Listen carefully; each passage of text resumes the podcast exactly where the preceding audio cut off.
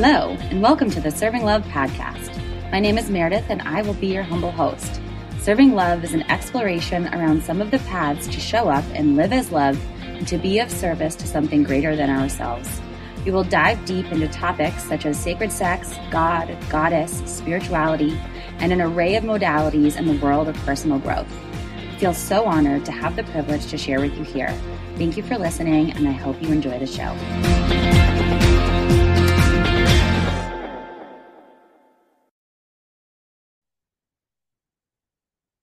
Hello and welcome to the Serving Love podcast. Today we have Serdar Hararovich. Hi, Serdar. Hey, Meredith. Welcome, welcome. So happy to have you today. Um, you've been a really big mentor for me, coach. And so I'm just so grateful to have you on the podcast so we can talk about your work because, as you know, I think it's really important what you do. So why don't you give us a little snippet into what you do? Sure. So uh, I basically do what I call attachment informed coaching, which means uh, I work with people on their relationship to themselves as well as others in the context. Mainly, you know, the framework is dating and relationships, um, but there's a lot of different themes that go into that. But basically, in terms of what the attachment informed lens brings to my work, is that we're understanding uh, our human need for connection and closeness and for the security of that bond being the basis of the work that I do with people and the things that get in the way of that.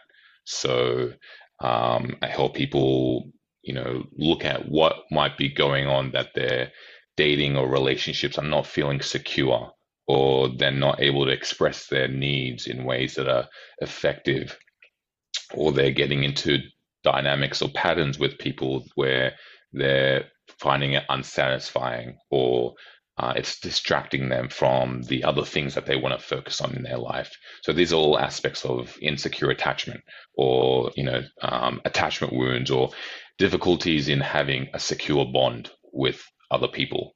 So that's the kind of lens that I bring into my work, and um, there's different ways of approaching that challenge. And um, I don't know if you want me to go into the detail of how I work with that, but that's the basic kind of premise of the work that I do that attachment matters, our bonds with other people matter. And there's nothing that helps us to thrive and flourish as human beings more than having a secure connection with other people. Oh, totally. And I'm just so grateful that I was introduced to your work because I found it when I was like really on my knees. And kind of like hadn't really looked at my life from this lens yet. Like I had been working on some attachment stuff, but not really at the depth that I did with you. And I want to like shout it from the rooftops just how important it is. I think um, and we've talked about this before how this this like attachment wounds like they get really stepped over in the world of personal development when there's like all these super shiny sparkly things like you know pussy and tantra and you know all these like really exciting like you know things with the bells and the whistles. I think people skip this and we continue and this was me for so long continuing on like doing these practices but none of them felt like they were really sticking or landing or like actually getting me the love that i wanted because I hadn't faced this stuff. So I was still continually attracting like anxiously i was anxious attached uh, and like uh, avoidant relationships and just such painful painful relationships because i hadn't worked on this and mm. so i was just so grateful when we started working together because it helped me so fucking much and i we haven't talked since I, we finished working together, but my life has sh- shifted majorly. Like the way that I relate with men, because I date men, um, how I ask for what I want, how I say no, you know, like how many times you and I had those practice conversations where I actually wanted to die. you would be like, okay, let's practice a scenario where you say no to the thing that you don't want. And I'd be sweating profusely. I'm like starting to sweat even just thinking about how hard that was. but it like helps so much. And now I get to walk in the world having secure relationships, not just in dating, but like with my family, with my friends, with everybody in my life. Wow. Well, that is really beautiful to hear. And, Testimonial. Um, yeah. and it's it's I think a testament to how powerful attachment informed work can be because we didn't work very long together, you know. Mm. Um, but because the approach that I took was about getting to, um, you know, understanding the root of what is causing those challenges and being using methods that are designed to actually help with that. That's that's my personal, you know, value set in the world. I want people to be able to not need me, and so I have invested in, um, you know, finding and learning and cultivating skills that can really support people to do that. So that you know, it's not a very sustainable business model, but it is in alignment with my values. So um, it is great to hear that it has had a positive impact. It usually takes quite a bit longer for people to see those kinds of changes, but I think you already had a foundation of you know doing a lot of work already. So, um, but yeah, that that attachment informed perspective means meant that we could you know really get to the heart of things and discover what would be the most effective and helpful for you. And so I'm really happy to hear that you know things have moved in that direction since then. It's been great. And it's also just like such a relief. And um, I want to speak to about what you said about it not being a sustainable business model, just because it has me think of, you know, in the coaching world about how, and just like, you know, I am your guru. like, like you're really teaching people to be their own healer right? Like it's so important. Like you give people a set of tools and then they can move on and they can use those tools. And from time to time they they might need like a, a check-in and a re-up as we do in life, but you're not like trying to get people hooked forever. And I just really appreciated that. Um, I'm curious, where did this all start for you? Like why did you come to this work? Like what had you even get into this? Um, well, that, that's uh, you know my personal healing journey, uh, which started about five years ago when I was uh, I was a problem drinker. I would binge drink on weekends, and uh, it was yeah really impacting my life and my finances, my emotional health. I had a lot of shame, and I was very isolated in that experience. And I was fortunate. I ended up uh, meeting a woman on this dating website who ended up being a priestess in these shamanic ceremonies. And uh, I wasn't involved in anything to do with spirituality at that time. So this was a, you know, fortunate encounter uh, with this woman, and she, you know, kind of uh, gently uh, invited me into her spaces, and I started doing some of that healing work, you know, plant medicine and all the all the rest of it. And basically, I started exploring all these different healing modalities to get a sense of what is going on for me. You know, not just with the drinking, but uh, at that time I was in love with this woman who I had met, and a lot of pain that I had not confronted suddenly came through, uh, and I was experiencing a lot of uh, you know, agony, emotional pain around the fact that I really wanted to be with this person and connect with her more deeply, but she wasn't available for that. She was dealing with something uh, or a past relationship herself, so she wasn't really there. But I felt all this, you know, uh, I didn't know what to do with all the pain that I was in around that. And it was confusing to me because it was kind of all of a sudden because I had repressed a lot of my feelings up until that point in my life because of my childhood traumas and um, neglect. I had just kind of learned to push it away and try and uh, ignore it. And so all this pain was there, but I didn't know what to do with it. And so that's why I went through all these different healing modalities, including you know Kundalini, uh, awakenings, and uh, what what else? There's all all the plants, all the cacti, the list, uh, the, list. the tantric stuff. I went to ISTA. Oh, um, yeah. I'm going next yeah. week to Tulum for level two. nice, nice. So, uh, yeah, I tried all this different stuff, and some of it uh, was helpful.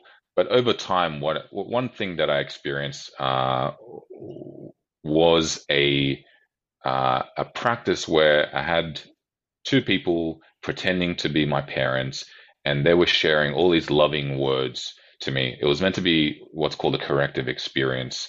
Uh, and the idea is, you know, we're receiving everything that we never had. And that was one thing, like of all the things that I did during that period in my life, that was one thing that stuck with me. I was like, wow, that actually felt really good. There was something about that that felt healing. So as I continued my journey, trying to understand and grapple with my emotions and going to different practitioners, um, I slowly went down this path of understanding more about childhood emotional neglect, childhood trauma, uh, attachment issues, and eventually that was the path that I found to be the most healing, which was going down the path of doing this inner child healing work, uh, which is kind of similar to uh, IFS work, internal family systems work. But basically, the ideas were kind of like uh, reparenting our wounded younger parts inside of us, the inner child. And that was the kind of stuff that I found really helpful.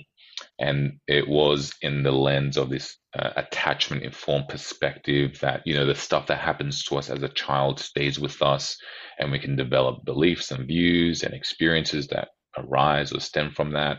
So I went, I started going in that direction um, because that's what I found to be the most helpful in understanding how I had uh, come to be the human being that I was at that time in my life as a result of my you know childhood experiences, which were a mixture of physical trauma uh, as well as a lot of emotional neglect. My parents were immigrants from another country, and um, you know, they had a lot of stress in their marriage and they weren't really able to be there for us in the way that children need their parents to be there. So I never really experienced uh, attunement or that mirroring that all human beings need to kind of discover who they are and to find out that they are valuable and to know what their boundaries are, to know what their authentic self is. So I never got that experience. And so uh, that was something that was one of the things that led to my drinking, which was just feeling a deep alienation from my own self, my you know inner self, as well as a lack of safety to even be connected with myself because of the the trauma, the physical trauma. So um, anyway, so I ended up, uh, you know, discovering these perspectives that really helped me to start integrating those experiences. And the community that I was a part of at the time, there was a lot of uh, ideas that just didn't feel resonant for me and that didn't seem to be very helpful for people. You know, those were things around explaining things from the perspective of either, you know, twin flames, uh, or from the perspective of astrology, which I know can be helpful for a lot of people. But in terms of dealing with our patterns in relationships, a lot of what I was involved in uh, and surrounded by, including polarity, tantric stuff, none of it really seemed to get to the heart of it. Whereas I was finding that a lot of, uh, I was receiving a lot of benefit from the stuff that I was doing. And so I started slowly offering um, some mentoring to other people, uh, some guidance that was attachment informed work. And um, yeah, I felt guided to at that time in my life, the contrast between what I what it used to be like to to be me and the experience of who I was versus who I was starting to become was such a huge contrast. I was I was just like overflowing with gratitude to even be alive at that point in my life and to like find the kind of peace and uh, enjoyment of just being alive and connecting with people in ways that I never knew how to do before. A lot of that just kind of came through in this desire to support other people in that process as well. I wanted to help other people to work with the kind of shame that I had uh, worked through, the kind of alienation that I uh, had experienced for most of my life and now I felt connected with myself and others. I wanted to be able to help others experience that as well. So that's kind of what you know started it all for me. Mm-hmm. Beautiful, thank you. And now I'm curious, like, what attachment style are you before healing it? Right. So that's uh, my my. I suspect that I was disorganized. Mm-hmm. uh, which is a bit of a mixture of anxious and avoidant. Uh, but the, the primary feature of disorganized attachment is a lack of safety. So, because of the trauma that I had experienced as a child, uh, I did want connection, but there was a part of me that had never experienced that connection. So, I didn't know what it looked like. I didn't know what it meant to actually experience authentic intimacy with another human being because I had never experienced that. And secondly, I also had a lack of safety around connection because of the um, the physical trauma that I experienced as a child. So, disorganized attachment is associated with more trauma than the other attachment styles. So, um, I don't remember exactly at the time what what the results, my online, you know, because at that time I only did those online quizzes, um, but that's what I suspect that I had before. Mm-hmm. Yeah. Cool. Would you mind giving like a one sentence overview of each attachment style? Because there may be some people who don't understand or know, you know, what this is yet. Sure. So, um, just quickly, attachment styles represent the way that we learned to deal or navigate with uh, our need for connection as children. And they they are adaptive and intelligent. You know, we find ways to cope as children with our environment. And as an adult, our attachment style represents our dominant way in which we uh, respond to intimacy and the beliefs and uh, expectations and behaviors associated with our coping mechanisms. So, an anxious attachment style uh, would be, yeah, it's it's character, yeah.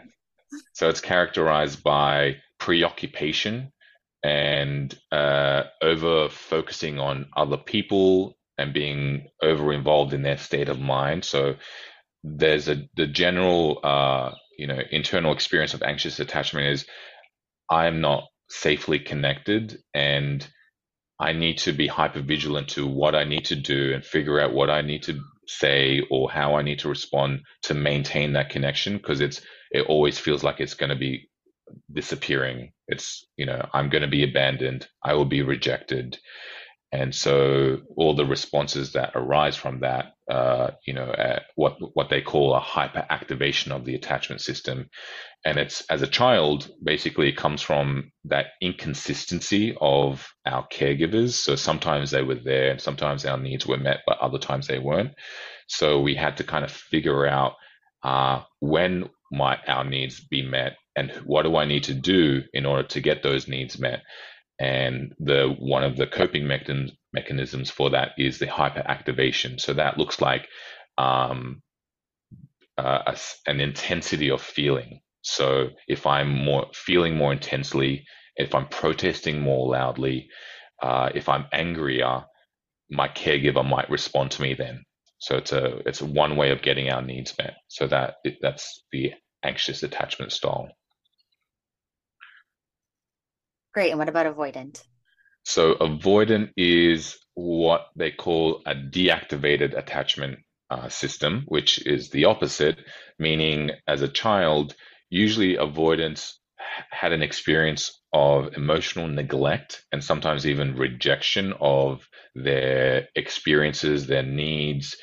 Uh, and what what that coping mechanism is about is they learned that it they, their needs just wouldn't be met there was so such a scarcity of having their most basic needs for emotional connection met that they decided that it would it would be more effective to deactivate their attachment system and to basically give up on connection and needing others in that way. And so uh, avoidance uh, you know there's an associate, association with self-sufficiency um, not needing others. And uh, so as there's a general discomfort with the idea of emotionally depending on others or even depending on others in any kind of way, including others depending on them. So they learn to deal with their early experiences by deactivating the attachment system. And, you know, all attachment styles have their benefits, but they also have their downsides. And for an avoidant attachment style, the downside is not getting to experience the richness of human connection, which we're actually wired to, you know, really thrive from that connection. Mm-hmm. And so, in one of the interesting things that comes from the, the attachment uh, uh, world is when they were doing studies on children who were avoidantly attached, what they found was although the avoidantly attached child didn't appear to care whether the parent was gone or whether they came, whether, and when the parent came back into the room when they were doing the studies, the uh, physiological tests on that child, you could see that its heart rate was elevated and that there were actual physiological signs of stress. So although on the surface they appear to like not care and it doesn't matter, you know, because they're they're trying to deactivate their attachment system, the physiological signs actually show that they do care. It is a stressful experience. So the, these things, you know, not having thriving uh, human connection affects them as well, even though they have learned to not be with it, to not need it. So, mm. yeah, thank you. And I'm curious, I feel like so often uh, the there's like a, an anxious person attracts an avoidant person, avoidance attract mm-hmm. anxious, like, and both things need like opposite you know things so like what what do you, what's your theory as to why they are attracted to each other uh, well, it's uh, it, it, it, you can go pretty deep into that in terms of uh, you know the psychological underpinnings of why avoidance and anxious people. Give me the elevator pitch. The uh, uh, I don't I don't know that I have an elevator pitch okay. for it. Uh, but basically, uh, avoidant people like if you look at like who's going to be with an avoidant person who's going to be attracted to a, an avoidant person it's not going to be a securely attached person because you know a securely attached person is comfortable with their need for connection and they uh they want to uh, be with people right an avoidant person is just not going to really match with a securely attached person so who's left in the dating pool you've got you know who's left is you've got the anxiously attached people uh, and the disorganized attached people. And so what ends up happening is just by a kind of a process of elimination, you've got avoidance who haven't got with the secure people. So you've got the anxious people and what do anxious people uh what what what what might attract an anxious person to an avoidant well there is a lot of similarities between an avoidant person and the early experiences for anxiously attached people, what they got used to as a child.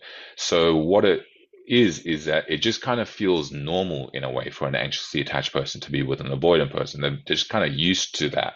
They're used to trying to reach someone. They're used to having to be hyper vigilant and you know try and figure out what do I need to do to make this work. Um, so by process of elimination, as well as repetition compulsion, uh, you know, what feels familiar to us as a result of our childhood experiences, um, there's there's an attraction that gets formed there. Mm-hmm. I can attest to that. yeah. Oh my god. So I'm curious what you think because I hear, you know, it goes around that people are like, well, your attachment stuff can never really fully be healed. Like, what do you think about when you hear that? Um, well, what I think is that, for example, the fear of abandonment is not a wound. The fear of abandonment is built into human beings. So when people talk about, you know, your attachment stuff is never going away, what my question is like, what what are they identifying as your stuff? Mm-hmm. Right? So we need to kind of be nuanced about it because that's something that isn't going to go away. Our need for attachment, yeah, that's not going to go away uh, our need to feel secure with people and to feel safe with, with people. That's not going to go away. So, and we, I don't think we should try and make that go away and try and fix that. I think that's where a lot of personal development work goes wrong. Is we're trying to like uh, fix and heal stuff that is actually our humanity and what makes us human. And it's it's it's a constant, you know. There's a never-ending cycle that goes into that because you, you if something is inherently unhealable, then what people what ends up happening is people get on this treadmill of you know constant healing and it's like i still have this and i still have that. It's like that's not necess- that thing that you're identifying as a problem is not necessarily the problem. It's it's not the needs that we have that are the problem usually. It's the ways that we're trying to get them met. So um so that's you know my general view on that. But in terms of at our actual you know attachment uh, issues in the form of the ineffective ways that we might go about getting our needs met, that stuff can definitely be changed and people become can become securely attached. The research shows this. It doesn't matter how much um, how severe your attachment disturbances are, you can become securely attached as an adult. Now, that doesn't mean that we can eliminate, uh, you know, everything that you've ever experienced and pretend like, you know, you haven't had 30, 40, 50 years of having an insecure attachment style. Like there are remnants of our past experiences with us. Um, but what we can do is work with them in new ways and we can practice that and we can continuously cultivate those new skills and I, I think that approach is the the the most effective one, as well as the the one with the least amount of shame attached to it. So instead of trying to, you know, fix it and be perfectly healed, it's acknowledging that we have histories and we can learn uh, new skills to be able to work with what we've uh, had to deal with in our lives. Mm. Yeah, thank you. And I um I want to speak da- back to what you said about inherent need. Um, because this is something that brought me a lot of relief when we were working together is that like it's okay to have needs and be like have like being attached to a human being is okay. Like there's actually nothing wrong with that. And there's so much that does go around in the world of personal development that's like, you're not allowed to be attached. You're supposed to be completely surrendered and free of all attachments. And I think that exacerbates a lot of these these like th- these issues that we have because we're just told that we're wrong for even wanting attachment to want to be attached to another human being and so I just love this work because it's like I learned that I get to have attachment, but in a healthy way, in a different way. But it's okay to have needs. Um, so I just I just love that and it's so important. And um, yeah. I'm I'm happy to hear that because yeah, that's a that's a point um, that I yeah I think is really important attachment is a fundamental human need. It's what makes us, you know, part of what makes us human is that we attach, we, we, we form these pair bonds, and we are deeply wired to have that experience. And so that's where that idea that we shouldn't be attached can absolutely get in the way of our healing work because if we're trying to fix something that is not fixable and can't be fixed, that's when people get stuck in those, uh, you know, uh, the the treadmills or the um, the, the endless loops of trying to work through something because it's been misdiagnosed and attachment is one of those things. The problem isn't that we are attached to something. The problem is how we're going about uh, meeting our needs and the kinds of people, for example, that we might be attaching to, um, the kinds of conversations that we're having with people before we're getting attached to them. Those are the kinds of things that are the issue, not the attachment process, which is um, you know, just an inherent part of being a human being. For example, love. You know, if we didn't have attachment, we wouldn't have love because love is a human experience that drives us to get closer to others, right? So we want to connect with them more. When I love someone, I want to be closer to them. I want to spend more time with them. That's a that's the bonding process. That's the attachment process. If, it, if there was no love, that wouldn't happen, right? So trying to um, you know purge ourselves of attachment is is trying to purge ourselves of love and everything that makes us human beings. And so I think it's that's where this uh, de-shamifying perspective is so important, and why the attachment perspective is actually very de-shamifying because it's saying, actually, no, attachment is a good thing. It's what makes us human, and it's been shown to uh, help us to really thrive and flourish because when we have that secure base we're wired in such a way that we just feel a lot safer and secure in the world. And from that place, we feel like we can really explore ourselves, others, our gifts, and and that's what I think, um, you know, what inspires me to do this work because the more people who feel secure enough to really explore themselves and what they want to offer the world, that's going to, you know, um, just be beneficial to everyone. Hmm. I love it. And that's the way you're serving love on this planet. oh, I love it. That's perfectly tied together. so good. um, yeah, you want to tell people what it's like, like some of the uh, like exercises that you do, because I, you know, I didn't expect it to be like I feel like we did some um hypnosis and some different things. So why don't you give us like a little snippet of what something might look like?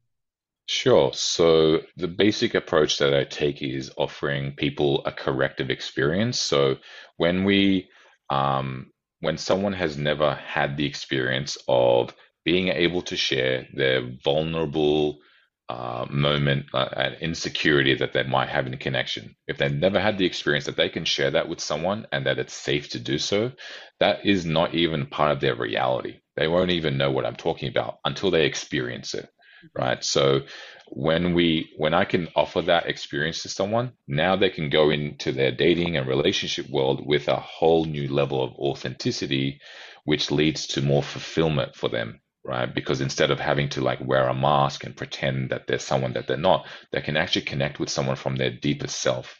So those corrective experiences are part of what I do with people, which is basically doing uh, exercises uh, you know, specially designed exercises based on a person's unique uh, experiences and their challenges in intimacy. So um, those can be fun. You know, some you mentioned before. You know, it was, it was a bit daunting.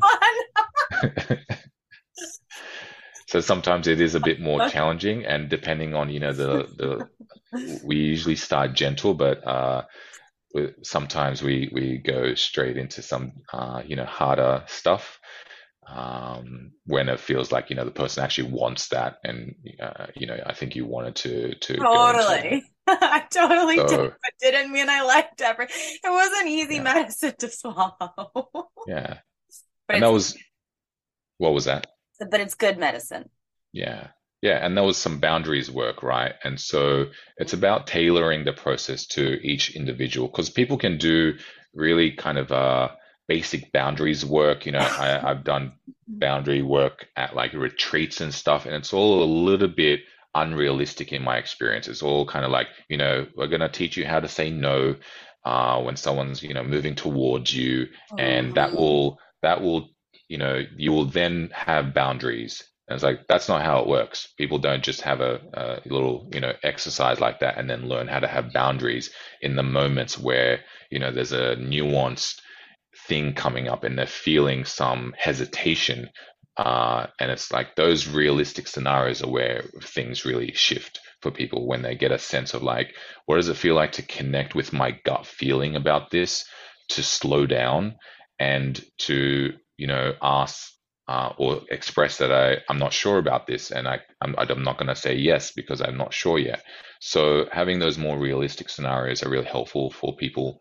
Um, so yeah, I do usually start gentle with people with this stuff, and it can also just be conversations about things like, uh, you know, intentions. So we could role play a conversation where we're co- having a conversation about uh, what are our intentions in our connection. So a lot of people might know that that's a good idea thing to do, but in the moment, if you're, you know, attracted to someone and you're, you know, you have that chemistry with them, you might not do that. You might overstep what you know is important to you and just kind of go with the flow and then kind of deal with the repercussions afterwards.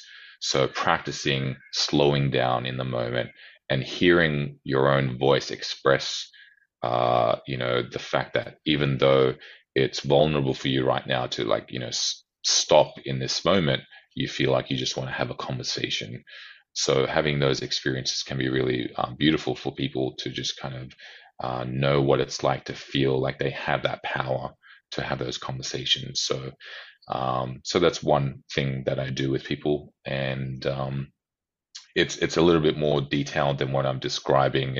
There's a process that I go through to be able to, um, you know, identify exactly what would support someone mm-hmm. with that. But um, so that's one thing that I do, and the other side of what I do is the attachment uh, healing work. So it's also a corrective experience, but basically, um, you know, based on what someone has experienced. So a person with anxious attachment, they generally w- would have caregivers that were inconsistent or unreliable in some way, and there there might be um, uh, you know caregivers who the the person I may have had to be in the state of mind of my mother and be hyper vigilant to what might be going on for her because I figured out that that would be the only way that I could stay safe and and uh, get my needs met. So it's called that outside in orientation is what it leads to as an adult. But uh, what we do is we create these ideal parent figures that are the complete opposite of what someone actually experienced. And the idea with this is over time, this is the process that actually helps people become securely attached. Um, and, and the idea is that you're internalizing a whole new blueprint of attachment. So instead of I need to be uh, hyper vigilant to other people's state of mind. I need to be worried. I need to um, be concerned about whether I'm in connection with them or not. We create this new blueprint that says I am safely connected um, and I don't need to worry anymore. I don't need to be constantly in the state of mind of the other person anymore. Um, I can just settle into my own self. And so that that starts to uh, shift someone's blueprint and they over time they can become securely attached through that process mm-hmm. yeah i loved that one when we did that that was super helpful for me mm-hmm. Mm-hmm. yeah it's a yeah. really beautiful thing. Yeah. And just back to the role playing because clearly i can't get enough of it. Like um what you spoke to before about skipping over your own intuition your own wisdom that was exactly the spot that i was in when i came to you. Like i knew that that's what i was doing but i couldn't seem to stop myself because i was feeling this anxious attachment. So it feels like you know first we did the what you just described and then we went into the role playing and that really helped and then i think furthermore because you're like a man and I date men, it was actually really, it felt more real for me to role play with somebody that I would like, might like actually have a conversation with and like have to say no to. Like mm. that was, I think, the really helpful thing for me. And then I get to like bring it forward. Mm. Yeah, that makes sense because yeah, it's it makes it more realistic in that regard because you date men, I'm a man. And so the some of the feelings that came up were the result of the fact that we were emulating a challenging experience or something that would have been challenging at that time for you. And so that's the that's the idea behind it. It's it's not just some abstract conceptual uh, approach to boundaries. It's actually like what does it feel like in the moment and uh, kind of gaining awareness of the things that are coming up in the moment when those kinds of conversations are happening and working with them in new ways mm-hmm. so that when you, that actually happens in, in the real world you can approach it in a new way as well. Mm-hmm. so yeah. Yay! Everybody do this work. It's so important so what are you up to now like are you teaching anything in person or do you have an online course what's in the works tell us all the Give us the tea. yeah, so uh, I'm not doing anything in person currently, but I am still working with people one on one online through Zoom uh, in the same way that we work together. Mm-hmm. And um, aside from that, um, I am also releasing the first module from our big course that I've been working on for two years on this stuff. And so two the first, years. yeah, yeah. So it's it's taken a while to get all the parts ready. Um, but the first module is is now going to be publicly released in the next few weeks, which is the attachment styles module, and uh, it's called Secure Intimacy. This um, this module, and basically what it's about is uh, working with our anxious side as well as our avoidance side, if we have you know an avoidance side in intimacy, uh, in a collaborative way. So how do we work with these parts of ourselves? uh, in a way that leads to more secure intimacy because it's not about just becoming securely attached. Obviously, that is helpful. That's the, the work that I do with people. But also, like you said before, um, you know, we can have aspects of ourselves that are still there even when we're securely attached. For example, I'm securely attached and I still have parts of me that can have insecurities and fears and vulnerabilities. Every secure person has these things and it's and the difference is they work with them in different ways than an insecurely attached person might so what this module is about this mini course is about working with all of those fears and insecurities um, our need for security in a more secure way using the principles of secure attachment. So instead of yeah trying to get to this like ideal of secure attachment and then everything's going to be better it's about acknowledging it's it's actually a skill set. And we can start doing that right away. Like we can start working with those fears and insecurities in totally new ways in secure ways. And that means we can align with healthier and secure um, partners and have more secure partnerships with others as well even if we're not securely attached so I love it. Can you we we talked about all the attachment styles, but let's talk about securely attached. Like what does it look like to be a securely attached person? yeah, so that's that's a great question. Uh, I love that. Or what is um, some so, of the so, um, one of the defining characteristics of secure attachment is a comfort and ease with emotionally depending on others and of others depending on me. So basically, how does this contrast with anxious attachment, for example? With anxious attachment, there's an anxiety about depending on someone else. There's a sense that it's not entirely safe. I'm going to be abandoned. I'm, you know, I want to depend on you, but I I fear it as well. I'm because of the insecurity that's inherent in anxious attachment. I'm going to lose you. So there's a fear around emotionally depending on someone. And then you've got avoidant attachment, which is um, a deep discomfort with emotionally depending on someone else or of someone else depending on me. So secure attachment is uh, uh, that comfort and ease with depending on someone because my blueprint says now anyway, not it didn't say this before, but now it says I can rely on someone and I can feel safe with someone. I can share my vulnerabilities with someone. I can um, bring up issues with someone, and they will respond to me in a way that feels good to me. So that's my new blueprint. That's the secure attachment blueprint. And what it means, uh, you know, in practice is we have healthier relationships when we're securely attached. We can, you know, talk about things that are bothering us in a collaborative way. We don't, uh, we don't feel like we have to like really amp up the intensity of emotion because we feel like we will actually be met. You know, so there's something that comes up right? I can go to my partner and just kind of talk about it in a collaborative way hey, and say, hey, there's this thing that's been coming up for me. Um, you know, I want to talk about this thing with you. Are you open to doing that? So we can address things in in a more effective way. So it, what that ends up meaning is um, securely attached people they bond and uh, get into relationships with a lot more ease right? There's a lot less drama. There's a lot less push and pull um, because we can just kind of easily talk about things. So that's a, a, an aspect of secure attachment. Just had this silly vision of like being in the jungle. This was me before doing this work. I was like the elusive, securely attached person. Look at them in their habitat, like, like, like so endangered in my mind. But I'm like, no, they're out there. Uh. That's funny.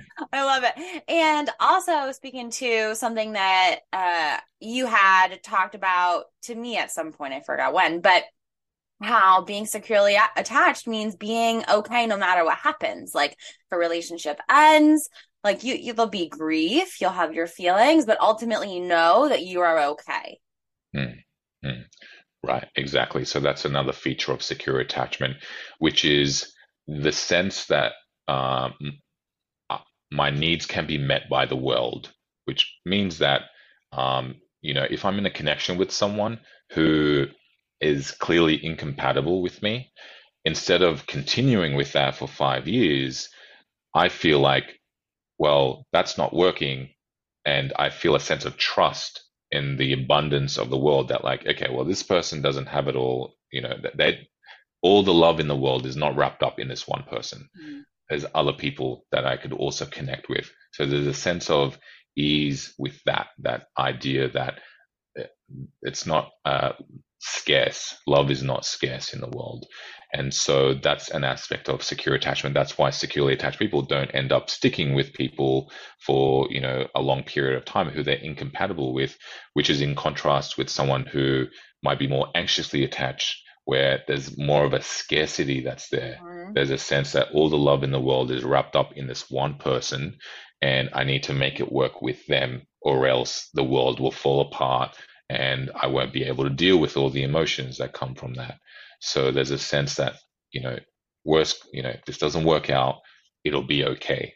Right. So that means that secure, as we become more securely attached, we can feel a greater sense of okayness with not having to be with that person who um, is, you know, showing us that they're not really able to meet us in the ways that we want. Mm-hmm. Bingo. Love it. Mm-hmm.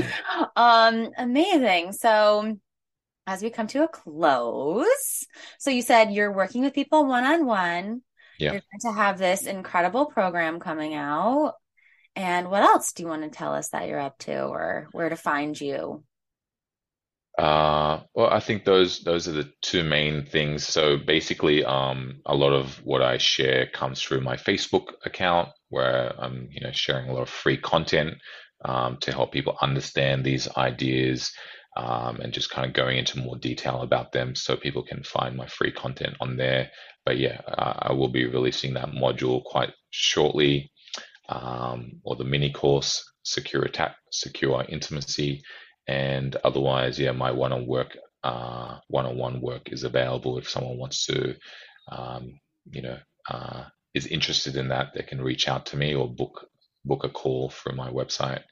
Amazing. And we're going to put all of your information in the show notes. And before we go, I just want to sing your praises for a second because something that really stood out to me about you in particular is your integrity and that you really feel like a clean, clear vessel for this work. Like I always felt that with you. And I so appreciate that And a coach, a teacher, a mentor, anything. It's like so important.